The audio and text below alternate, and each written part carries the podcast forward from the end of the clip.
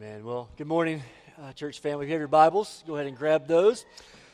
And let's turn to John chapter 15. Uh, John chapter 15. If you're a guest with us, thank you so much uh, for being here. That Bible, uh, your seat back. If you don't have one, is our gift to you. We'd love for you to follow along uh, with us. If we haven't met, uh, my name is Derick. I'm one of the pastors here at Tri Cities. Uh, and uh, I just want to say before we jump in, John 15, thank you so much. So many of you over the last few weeks have reached out to my wife and I, just expressing uh, that you're praying for us and you're in our corner. So we just love you for that. Thank you for, for doing that. You say, why do you need prayer? The answer is a lot of reasons why I would need prayer. But specifically, if you haven't heard over the last few weeks of God's calling on uh, my family, uh, that God's called us to be sent out from Tri Cities Baptist Church here in the next few months uh, to a city that's yet to be made clear uh, to plant churches. And so that's going to be uh, coming up for our family. So uh, just continue to pray for us. We just got back last night uh, from our third uh, city that we visited over the last four weeks and just asking the Lord to make clear where it is that He's having us to go. So just continue to pray for us for clarity uh, in that as we continue this journey. And I'm just excited to be a part of this church and be sent out from this church. And we love you deeply. Uh, so before we jump in again, John 15, I'm going to give a public service announcement to all the fellas in the room. Anybody know what this week is? That you should probably know what this week is. Anybody? No? Valentine's Day. Okay, so get your iCal out and put a reminder on your phone if you need to. The Valentine's Day is coming up. Uh, I've always been a terrible gift giver, so thankfully my wife. Um, she says isn't that concerned with that, but she, may, she may sing another song if you were to ask her. Uh, but I have, in a few years that we've been married, uh, found out something that she loves as far as in terms of gift giving, and it's plants. Women, any of you women in here love plants, or men for that matter, love foliage in your house. I don't really understand that. I don't get it, but go outside if you want a tree. I mean, but it's fine. Have, have your trees. And so I found this cool little odd little plant with a cool little vase and gave it to her uh, last Valentine's Day, and the thing might have made it a week before my wife killed it. My wife is awesome. I love my wife. She's good at so many things. Keeping plants alive is just not one of them. We've been praying for her thumb to become green, you know, and all of that. Is, to this point, it's yet to be happened. I didn't think a plant could die that soon, but it did. Uh, so you say, why are you telling me that, Derick? Um, number one, I hope my wife isn't listening to this podcast later on this week, first of all.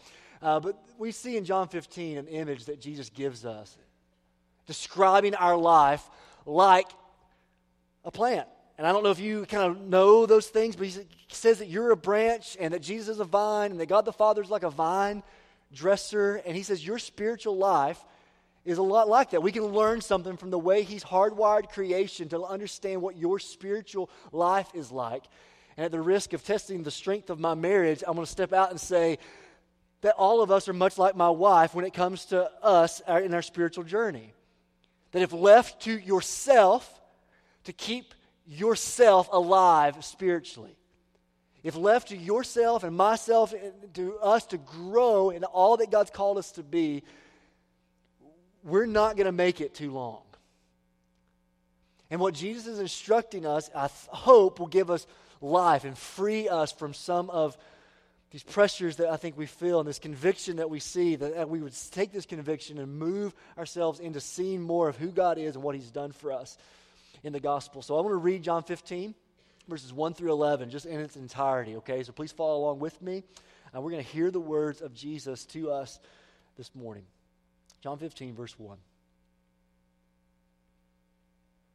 Jesus says, I am the true vine and my Father is the vine dresser.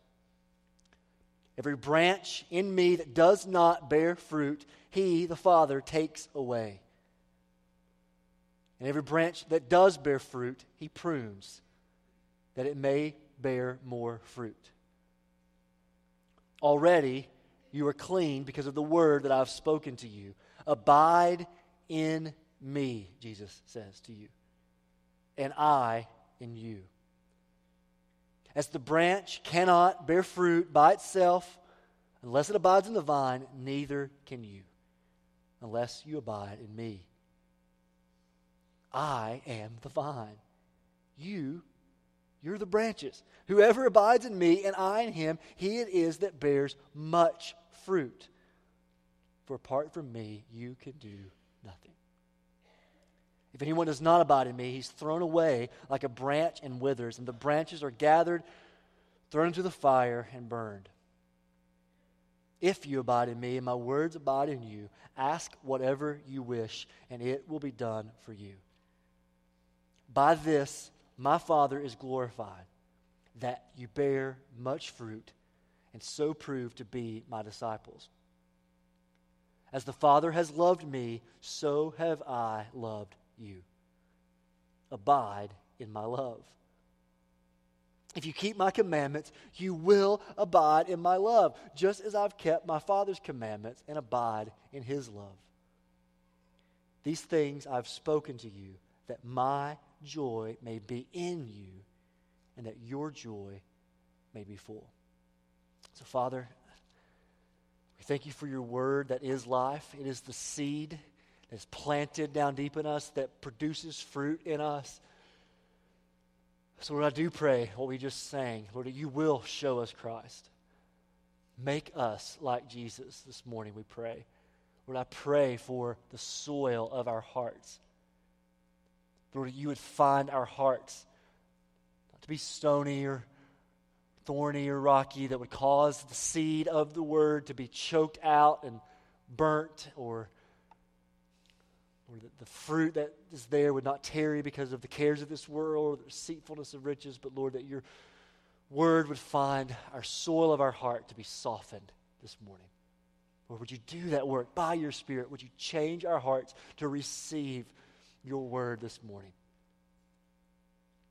Make us like Jesus, we pray. I pray that we don't leave out of here more hardened to the gospel, but that we leave out of here more softened to it and in love with you and changed to be like you. So it's in Jesus' name that we ask these things. Amen. All right, so I'm not going to um, pretend to get through all of John 15 and those 11 verses this morning. That's not necessarily even my goal today. I want to do something a little different than what I would usually do, is just kind of pack in and unpack everything that we can out of this, these 11 verses. I want to take a little bit of a different kind of angle at this um, because next week uh, we'll be teaching a kind of a part two to this to get at some of the things that we don't cover this morning. Uh, but I also recognize that John 15, for so many of us, is one of the most familiar passages in all of Scripture. And we kind of come at this understanding what we think that we know about this passage. It was true of me when I was preparing to study to preach this over the last couple of weeks. And I know that for so many of us, uh, we know the language of abide, especially if you've been around Tri Cities Baptist Church for any length of time. You've heard that language coming from uh, this platform, from so many people that I hope that are discipling you, that everything that we do as a, as a faith family flows out of an abiding relationship with Jesus Christ. We say those things a lot, and the reason we say those a lot is because Jesus tells us to do it. Uh, but I, I, want to just have an honest, almost just a conversation, walking through the text, understanding what it is that he's saying to us here. And I pray that as we read those 11 verses, that we didn't just read it as if we were just reading things on a piece of paper or even true things on a piece of paper, but to read it as if Jesus is saying that to you because that is the reality of what we believe about the word of God. Is he is speaking this to you. He's inviting you and even commanding you to live a certain lifestyle and what it means to be a Christian. So if you're here and you're not a believer this morning, we are so glad that you're here today. Um, we're so thankful that you're here. And we pray that you see Jesus and what he's inviting you into, what he's commanding you into um, this morning. But one thing that there's a lot of things that Jesus is saying to us in these 11 verses here, okay? But one thing that I think you can't read this text and not come away with this understanding is this Jesus cares about your fruit bearing. Jesus cares that we produce fruit. I mean, it's hard to argue that from this text, it's all throughout it. But the question then remains is okay, what's fruit? How does it grow? How do I actually be transformed? How does all of this work? Why does he care about our fruit bearing? So there's some questions that we've got to understand before we can understand anything else about practically what it means to abide. That's what we're going to talk about a little bit uh, this morning. Before we go a little bit deeper in John 15, though, I want to read this one verse uh, from Galatians chapter 4. If you were here uh, at our team night a, a, few weeks ago, you heard uh, Pastor Mike preaching from um, this passage. And this is a passage that your elders have been praying over you for months, that we've been praying for our own hearts. And I'm asking that God would take us a step in this direction again this morning. The verse is Galatians 4, verse 19. The words will be up on the screen behind me. But Paul writes and says this My little children, for whom I am again in the anguish of childbirth until Christ is formed in you. Now, before uh, a little bit over a year and a half ago, I didn't know anything about anguish of childbirth until we had our first son. And some of you ladies are going, dude, you still don't have any clue about the anguish of childbirth. And I get it, I know. But I know a little bit more than I did a year and a half ago. And I've never seen um, a human being in as much pain as my wife was in. I've never been more proud of her in, that moment. But you see the, the, that image that Paul says of just intense pain and agony coupled with this hope and excitement that this new life is being formed and this is beautiful paradox of what it means that how God has wired that into creation. He goes, You know what? That is how I feel toward you as your pastor. Paul says, I am in the pains of childbirth. I'm hurting and I'm hopeful. Why? That you would become like Jesus. And let me just ask you the question Do you feel that kind of urgency? That kind of weight, that kind of even pain that Christ would be formed in the people that make up this church. Your brothers and sisters. We just saw these members here that we said we're committing to pray for you and to walk through life with you and disciple you, and you're committing to do that with us. I hope we get what we mean by that. Like, I am going to do whatever it takes to see Jesus formed in you.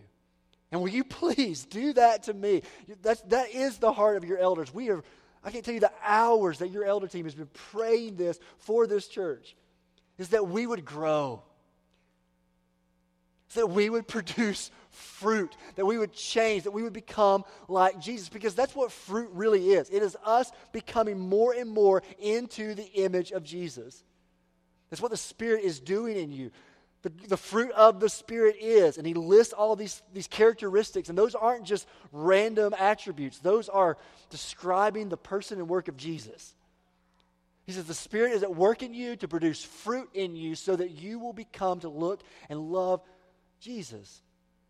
So, to be transformed, to be like Jesus in the way we think and the, our affections and how we live, and anything that's keeping growth from happening in our lives, we will do whatever it takes to overcome together. Is that what you came in here this morning eager for? Is that the way you see yourself when you think of our church, and not just Tri Cities Baptist Church, but all people of all nations and the church? And we want more and more people that are outside of this family to come into this family to experience this life transformation. Is that what is riddling your prayer life? Is that what's causing you to make the decision that you make in your life? Is that I am hurting and I'll do whatever it takes. I live my life to see Christ formed in these people. I want to see you grow. I want to grow. And this is our desire, and it should be our desire, and it should be Paul's desire because it's Jesus' desire. It's God's desire for you and me to bear fruit, to grow, to change. Because you see that in verse 8 of John 15. Let's jump into there. Of just one little phrase that Jesus says here. He says, By this, verse 8, John 15, my Father is glorified. So just stop right there. If you don't have a lot of church background, maybe you do, and we just use words like glorified, and we don't really fully understand what we mean by that. So, what does it mean for God to get glory, to be glorified? Simply, it's just all that God is on display. It's what the word glory means. It's the weight of God and all of He is in His person, actually seen and enjoyed and surrendered to as, as beautiful as He actually is. That we say God is worthy of worship, and for Him to be glorified is for Him to be seen as such, and our whole lives characterized to say, God, you really are who you say you are. You and you alone are worthy of praise. So he says, okay, you want to know how that happens? You want to know how God gets glory? Well, one of the ways that Jesus tells us here, it comes in the last part of that verse. By this, what's the this? My Father is glorified. That you bear much fruit, an abundance of fruit.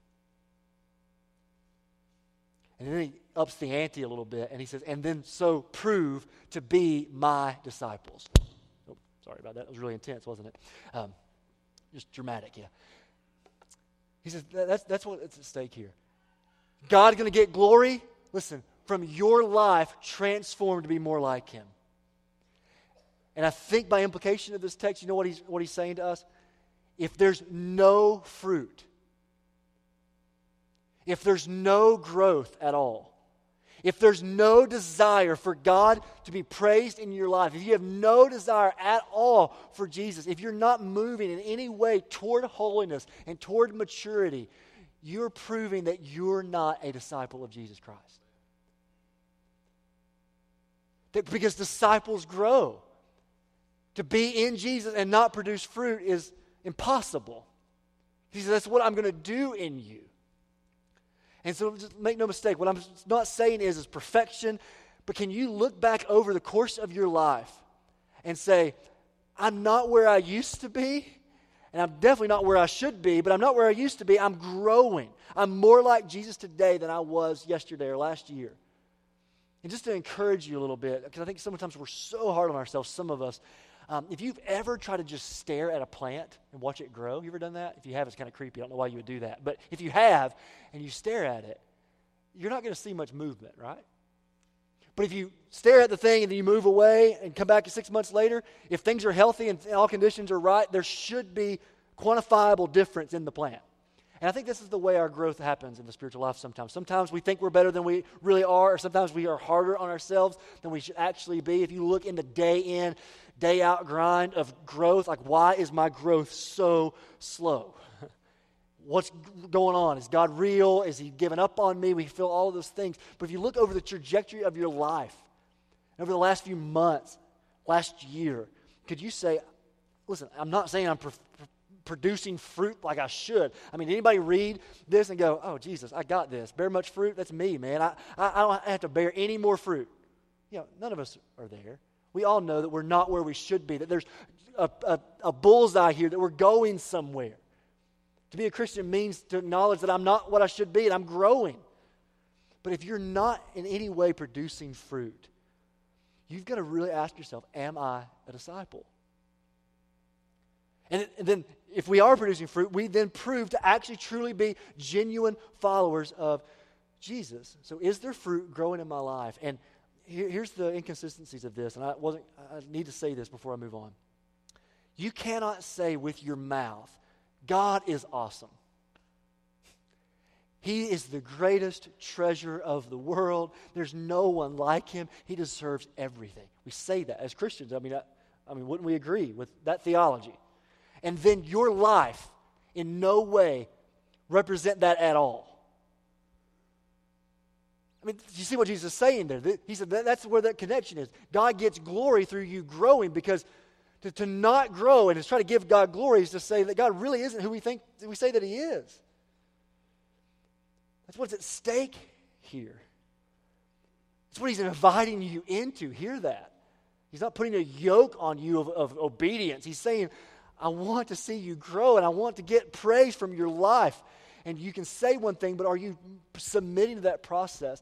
And here's what I, I think I know for so many of us. I think a lot of us would go, Derick, I want to grow. And I struggle to change. Anybody made New Year's resolutions that made past January 6th? You know? It's something about our heart. Is that if you just try to change by merely behavior modification, we're going to be leave, just perpetually frustrated, confused, and wanting to give up. I think here's where so many of us are on this journey. We're trying to grow. You said, Derick, I am, man. I want to pursue so much. Here's where we, I think, the ditches that we can fall into in this is that some of us is that we are trying to change. We want this fruit bearing so much, and it's not coming like we think it should. And so, you know what you're tempted to do? You're tempted to look like you're changed without actually being changed. I've used this illustration a ton. I've stolen it. I've heard like seven preachers say it, so I don't really know who said it first. So I'm going to take credit for it, okay? Um, this illustration of, let's say I have a stick, all right, up here. Just a dead, old, nasty stick. And there's no life to it. But I want it to look like life. So I staple a rose on that stick, on a, bu- on a rose bush there. It's all wilted, wilted and dead. that rose bush, for a while, is going to appear to have life. Right? From a distance, you're going to look, man, that is a beautiful bush. but what's going to happen over time? It's going to die. Those roses are going to wilt because it's not real. It's not connected to anything. And so many of us, that is what our, your faith, that's where it stops. That's what your relationship with Jesus looks like, is you are trying so hard to keep up and be something that you're not. And you, you're in your mind, I've got to do all of this stuff for God to love me, to accept me. And you're spending so much energy trying to get God to be something that He's already been for you. And you're trying so hard to just staple those roses, wanting this fruit to happen, and it's not happening. That's what religion does. Don't get don't buy that lie. But then some of us, I think, that you've tried that and it's failed. And so where you are is somewhere on a continuum of that. Listen, you have just given up on the whole idea of fruit bearing. Maybe it's just insecurity. Maybe it's fear of failure, like if I don't try, then I don't mess it up kind of thing. But for all of it, it's rebellion and it's sin that would say, you know what, Derick, I know what it says, but. And that's always a dangerous place to be in, isn't it? But I, I just don't want to grow. I'm perfectly content being where I am. I, I don't want to mature. I'm fine to be that stick, you know, with no fruit on it. I, I see a lot of people that way. You would say that, yeah, I believe all these things, but then when it comes down to, okay, let's go. I mean, let's jump in, get involved, make disciples. Like, let's do this, let's pursue. And there's just a lack of care. And there, for some of us, that's maybe you're just starting this Christianity thing, and you're like, I just don't want to do this anymore, or I don't know if I can be who you're calling me to be. But then some of us, you've been walking with Jesus longer than I've been alive, times however many numbers, and I won't look around at who I'm looking at there. You've been, you've been walking with Jesus for a long time, and you are tempted to think, listen, because I'm more mature than that guy or that joker over there, I don't need to grow anymore. I've got it. I've arrived. I see a lot of people that have that kind of attitude. Of just, I don't have to grow because I'm not comparing myself to the holiness of God. I'm comparing myself horizontally. And we can all convince ourselves that we're more mature than we actually are when we do that. So, how does a person really change? Like, really? How do we really produce fruit? Well, verse 4, Jesus tells us, it's very clear. He says, Abide in me. Abide in me. Remain in me. Literally in the Greek, make your home in me. That's what he says. He says, it's that simple. He says, you're trying to be a vine when you're just the branch. The branch never can do it on its own. It's only good in so much that it's connected to something bigger that has life through it. He says, So abide in me, and I will abide in you. As the branch, he, gives, he tells us the, the way nature works. It can't bear fruit by itself unless it abides in the vine. Neither can you unless you abide in me. Whoever abides in me and I in him, he it is that bears much fruit. He lays it out. He says, All you have to do is stay connected to me. But if you're not connected to Jesus, you're like a stick removed from the source of life and expecting the stick to produce fruit. It's foolish. How many of us in our, in our lives are characterized by this trying so hard to produce fruit? I mean, I don't know if you've watched a tree. The tree doesn't squeeze real hard and try to produce fruit, right? It just happens naturally because all of these other things are, are happening around it. And its job is to stay connected. If I get disconnected, man, I'm going down. But if I can just stay close, I'm going to make it I'm going to produce fruit. It's that simple. But here, I, I think, again, because this is so familiar and we're in the Bible Belt here a little bit, and I think we hear abide in Jesus and we say equals have my quiet time, right? I mean, some of us think that. Here's, here, hear me very clearly. Abiding in Jesus will, is never less than that. By quiet time, it's not like punishment for your kids. It's like quiet time is like in the Word here, personal study. We should probably call it something different, shouldn't we? Um, your relationship with Jesus is never less than how you put yourself underneath this Word. Prayer. Like, if you're not doing that, you will not grow. Church, listen, that's not legalism. That's obedience. That's life there. It's just bare bones. Like, I've got to be in the Word. But abiding in Jesus is never less, but it's always more than that. Now, hear me. I don't mean more as in the Bible's not sufficient. I mean, your relationship with Jesus and your abiding is not limited to a block of time that you set aside to study the Word. It has to include that. If you're not doing that, listen, you won't grow. But when you get up and you shut your Bible and you leave the study group or you come home from your life group, abiding does not stop. Are you tracking with me? Abiding is a way of life.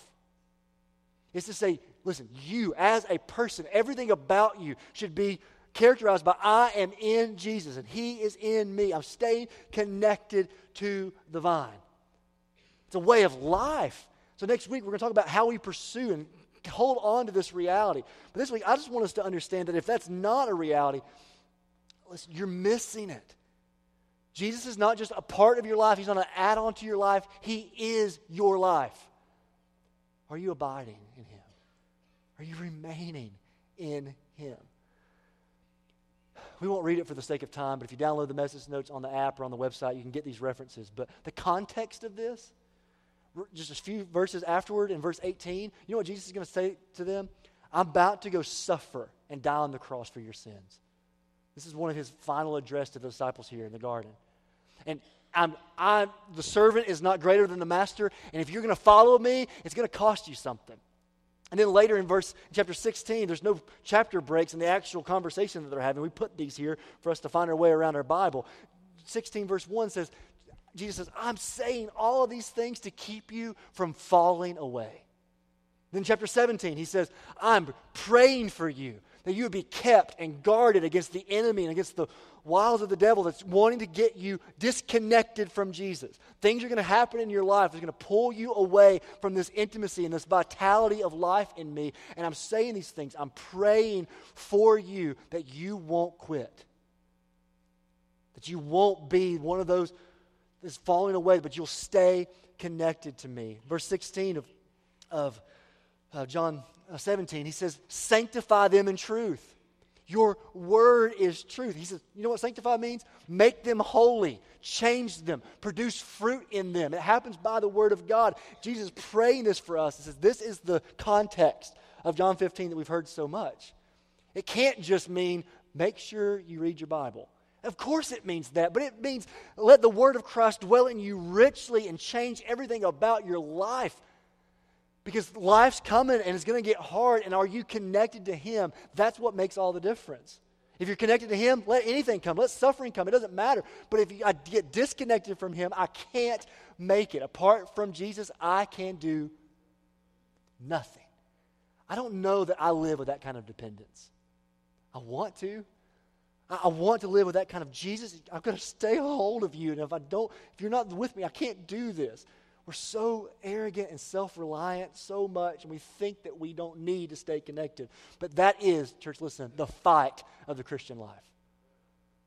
This is it. Not to earn love, but to say, He's already loved me, and I've got to stay connected to Him. So that's the context. And so abiding then is I have to understand position, who God says that I am already, apart from what I do. But I also got to understand I got to pursue something. I got to do something to stay connected to this. We're going to talk about that more, much more next week. But here's a statement for you The activity of the Christian life must always flow from our identity in Christ, who is our life. Your obedience and what you do for Him must always flow from an understanding of who you already are. If you get those mixed up and you think that what you do is going to define who you are, you're always going to be miserable or you're going to be prideful or you're going to be filled with despair because he says, I want to tell you who you are. I've purchased this for you. So here's the big idea for today, and I promise like, you're just getting started. Like this is toward the end. I'm not closing, so don't hold me to that. But this is toward the end. The big idea fruitful living. We really want to produce fruit. It is much more, and it begins first about more about who God is and what God has done, what God is doing, and what God will do, more than it is about who you are and what you're going to do for Him. Does that make sense? Abiding in Jesus says, I'm going to produce fruit and actually transform. I have to begin. It's not where we end, but it's where we begin to say, I got to get my eyes off me. I got to stop focusing on me because I can't change. It's like my good works, this is kind of a, a crass illustration, but it's like spraying cologne on a corpse. Just covering up the stench, trying to act like it's okay, but it's really not. So get your eyes off of you and get your eyes up to Him. See who He is. See how good He is. See how beautiful He is. How worthy He is. And then see all that He's done for you and is doing in you and promises to complete in you. Christian, listen to me. God is more committed to you than you will ever be to Him. He said, If you're in me, you weren't in me because you did anything. and I'm working in you right now to produce Christ in you, produce fruit. I'm going to do it. And I'm going to keep you. It's going to happen. You just got to stay close. You got to submit. You got to get all in. But I'm going to produce fruit in you. That's what He is doing. So in verses 1 through 3, here's the two realities, um, and we're done, okay? First one about who God is in this position, understanding our position in Him. Before we ever go do anything for Him, understand what He's already done, is we got to understand something about the nature of the sovereign work of God. Because verse 1, Jesus says, The Father, God the Father, you know what He's like? He said, He's like a gardener. He's like a gardener. He's the vine dresser. Look, look at it there in verse 1. Then verse 2, he says, Every branch in me that does not bear fruit, he takes away, and every branch that does bear fruit, he prunes, that it may bear more fruit. Already you are clean because of the word that I've spoken to you. Then again in verse 6, if anyone does not abide in me, he's thrown away like a branch and withers, and the branches are gathered, thrown into the fire, and burned. Here's what I know pastorally. I've said this, I've heard so many people in the church say something like this. You know what? If God would just make my circumstances better, then I would change. If my life group was this and not this, or if the preacher would just do this and not this, or my spouse, or if you would just give me a spouse, then I would be actually be able to overcome this sin or to do this more faithfully. How many of you said that? You don't have to raise your hand, but like, yeah, I, I tend to blame God for the circumstances in my life and why I'm not growing. What I want us to see in this passage is listen, that God is committed to your growth more than you're committed to your growth. And anything that's happening in your life is coming from the sovereign hand of a God who says, I'm committed to you committed to you getting i'm going to get glory through your life from you becoming like jesus. I'm doing that work. And the, the gardener here does two things in verses 2 and 6 he prunes he punishes. He punishes. He says there's some that say that they're in the vine but they're not producing fruit. And those people he cuts off and throws away into the fire and it's burned. To say, listen, you can say that you're in Jesus, but not really be in Jesus. And part of the role of the Father in your life is to judge and to say you're not a real disciple. This was true in the life of Jesus. So many people said they were in following Jesus until it started costing them something. And they walked away, thus proving they were never truly connected to Jesus in the first place. That's the work of the Father. He's doing that work. Let that be a warning to us. But that's not the only work of the Father, that He's loving and gracious, and that He says He's going to prune. He says every branch that does bear fruit, He prunes, that it may bear more fruit. So those who's not bearing fruit, he's going to cut off in judgment. But listen, if you're in him and you're producing fruit, he says, I promise to cut. That's what I'm going to do. It's under, what it understands to be in a position in him. You say, Derick, okay, have you ever um, seen somebody prune a bush? Like it looks terrible. like when they're done with it, it's like, man, you just ruined that poor little tree. It's like it was looking good, and then you just Edward Scissorhands on it and it was done. And like, I don't know what happened. But then a few months later, when harvest time or fruit season, whatever happens, I'm clearly not a gardener. Um, when that happens, man, it was more lush and beautiful than it ever was in the first place. But in that moment, you're going, all right, gardener, what in the world are you doing? Some of you are in that moment right now with God. You're tempted to say, God, you've abandoned me. Why aren't you working in my life. I'm wanting to do this thing and change. And where are you? What, if you just change all this, and God's going, no, no, no, switch your perspective. I am at work in the world, and I'm at work in your life. And I'm making you more like Jesus. I'm making you holy. And I have to prune and cut off the things that are going to kill your joy, dampen your growth. And I'm going to cut, and it's going to, you're not going to understand, it's going to sting, but at the end, you're going to produce more fruit. I love you. One of the best commentaries on this, I, I, could go on about that, but I'm just going to let the word speak for itself, and I promise I'm finishing. Hebrews 12, the words will be up on the screen. as we close. This is one of my, this is a dialogue of what it means for God to prune us, okay? Here's what the author says My son, do not regard lightly the discipline of the Lord, nor be weary when reproved by him. Some of you walk in weary this morning. For the Lord disciplines the one he loves. He prunes, he cuts, he cleans the one he loves, and chastises every son whom he receives. It is for discipline that you have to endure. God is treating you as sons. For what son is there whom his father does not discipline? If you're left without discipline in which all have participated, then you are illegitimate children and not sons. Besides this, we have had earthly fathers who disciplined us and we respected them. Shall we not much more be subject to the Father of spirits and live? For they disciplined us, our earthly fathers, for a short time as it seemed best to them. But He disciplines, He prunes, the Heavenly Father does, the gardener disciplines us for our good, that we may share, get it, His holiness, fruit bearing. He goes on, for the moment, all discipline seems painful rather than pleasant. All God's people said, Amen. Ain't nobody saying, Give me more pruning when suffering starts to cut at us, when the scriptures begin to cut at us, when circumstances begin to cut at us, we would all say it's much more painful than pleasant. But later, it yields the peaceful, what's the word? Fruit of righteousness to those who have been trained by it. God says, I'm working in your life. Part of what it m- means to be in me is to say, you've got to trust my work in you. I'm pruning that you might produce more fruit. And I promise I'm showing you I'm finishing and shutting everything up. But he says in verse 3 again, he says, Already you are clean because of the word I've spoken to you. That word clean is the same word for prune. Same word. So get what Jesus is saying. God is going to cut you and prune you. He's going to clean you. Like dirt, it's on something to clean it off. Pruning, I'm cutting something that shouldn't be there. That's what God's going to do continually in your life. But then he says, already you're pruned. Already you're clean. So did Jesus contradict himself just now? Like what's happening here? How do we understand this? And the New Testament uh, walks this, this, this tension all throughout the New Testament. Here's two examples.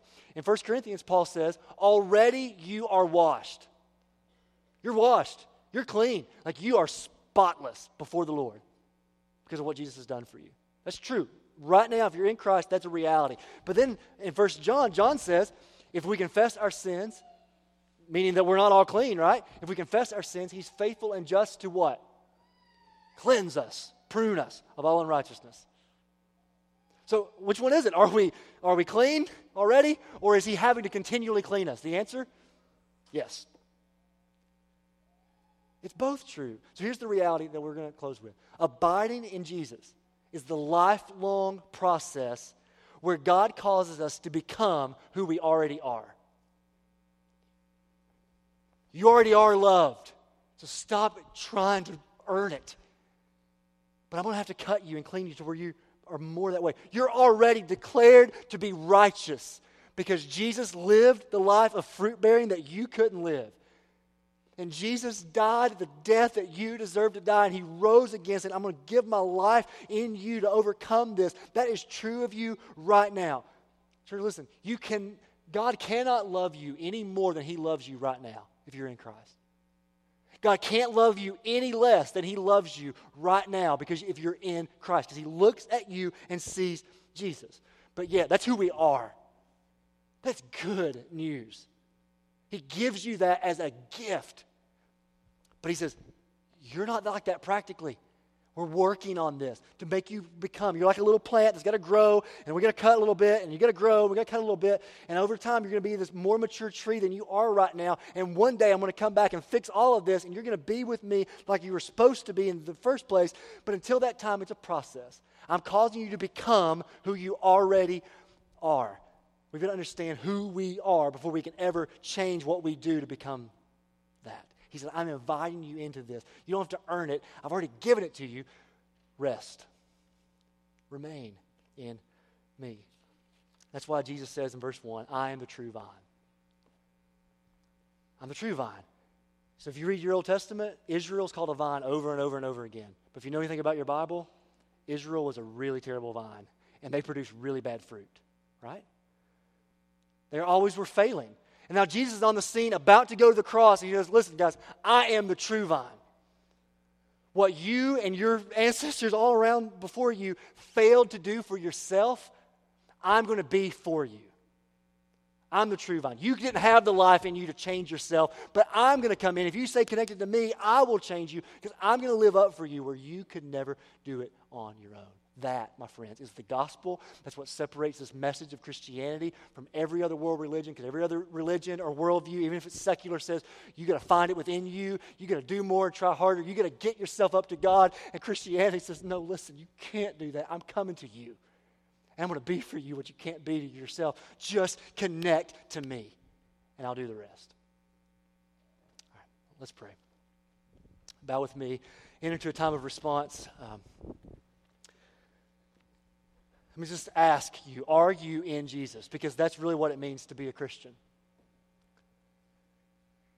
It's to be in Jesus. It's not to be a certain type of person or have all your stuff together. It's to say, I am I once was not in Christ, and now I'm in Christ. And friend, if you're here and you've never been connected to the vine of Jesus, let me beg you today turn from your sin and yourself. Trust Jesus as your Savior, that what He's done for you, and as your Lord, that you'll submit to Him. Be changed, be connected to the vine, to actually be transformed from the inside out.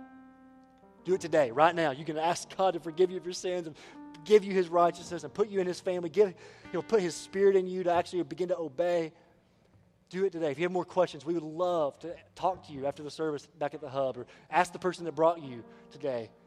They'd love to answer any questions you have about what it means to follow Jesus. And for the rest of us, are you abiding in Him? Are you growing to be more like Jesus? Are you content in your lack of fruit bearing? Would you repent and come to Jesus?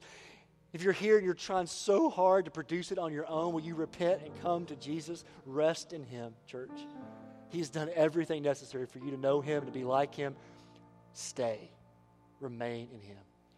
So let's stand and let our response and our prayer uh, be this song Lord, I need you. Every hour I need you. Let's sing it out like we mean it, okay?